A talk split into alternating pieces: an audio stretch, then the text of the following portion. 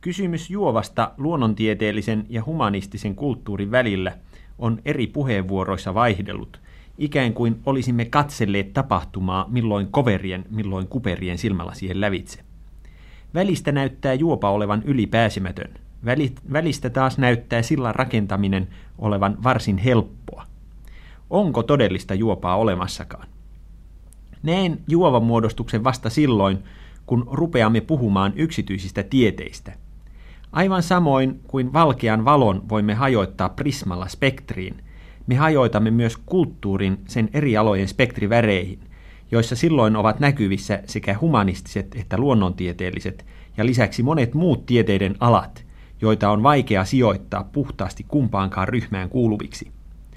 Kulttuurihan on ihmisen toimintaa ja sen tuotteita niin hyvin tekniikassa kuin tieteessä, taiteessa ja uskonnossa – Kulttuuri on jonkin kansan tai kansojen ryhmän suorituksen kokonaisuus. Tähän kulttuurin kokonaisuuteen, sen runsaihin spektriväreihin kuuluu olennaisesti myös joukko tieteitä, joista voimme kysyä, ovatko ne enää tieteitä lainkaan vai ainoastaan niiden sovellutuksia. Puhutaan hyötytieteistä, joissa tuo tutkimuksen tavoitteen sanelee taloudellinen hyöty. Kaikista tieteistä on hyötyä jokapäiväisessä elämässä – mutta ehkä juuri luonnontieteiden sovellutuksista löytyy suurin osa niin sanottuja hyötytieteitä.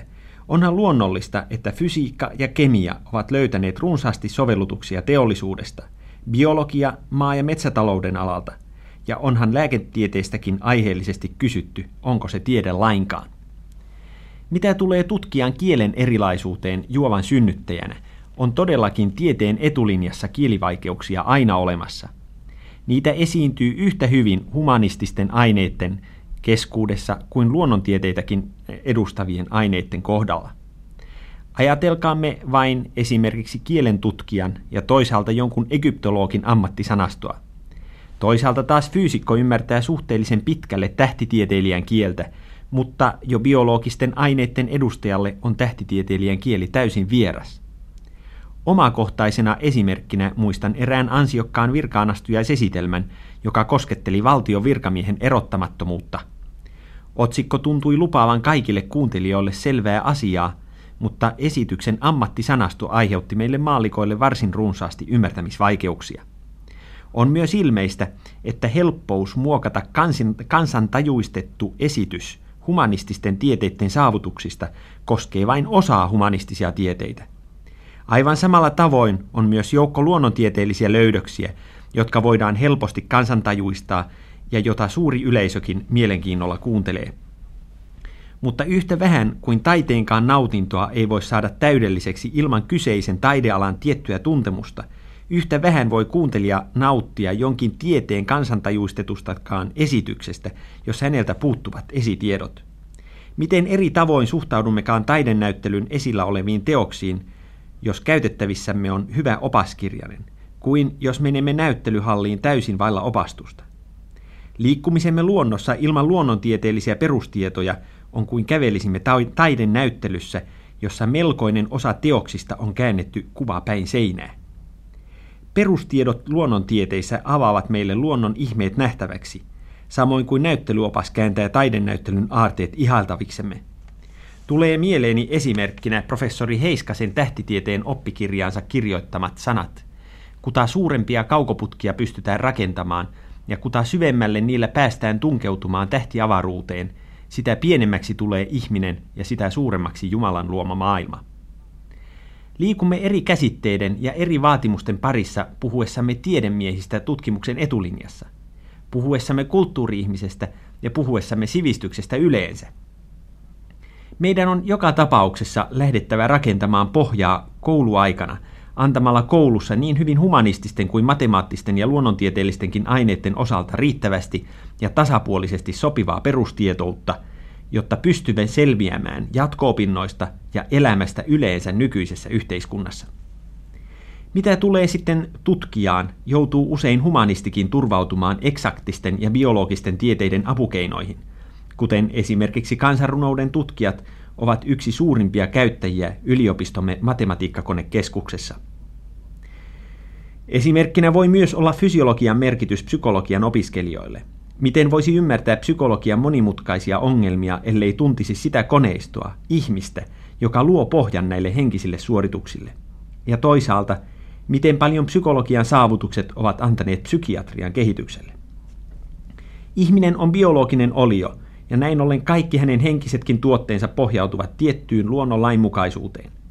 Yhtä hyvin humanistista kuin luonnontutkijastakin itsestään riippuu, onko hän fakki-idiootti. Silloin on syytä muistaa mustalaisen sanallasku. Jos ihmiset eivät tiedä paljon, niin älä naura heille, sillä jokainen heistä tietää jotakin, mitä sinä et tiedä.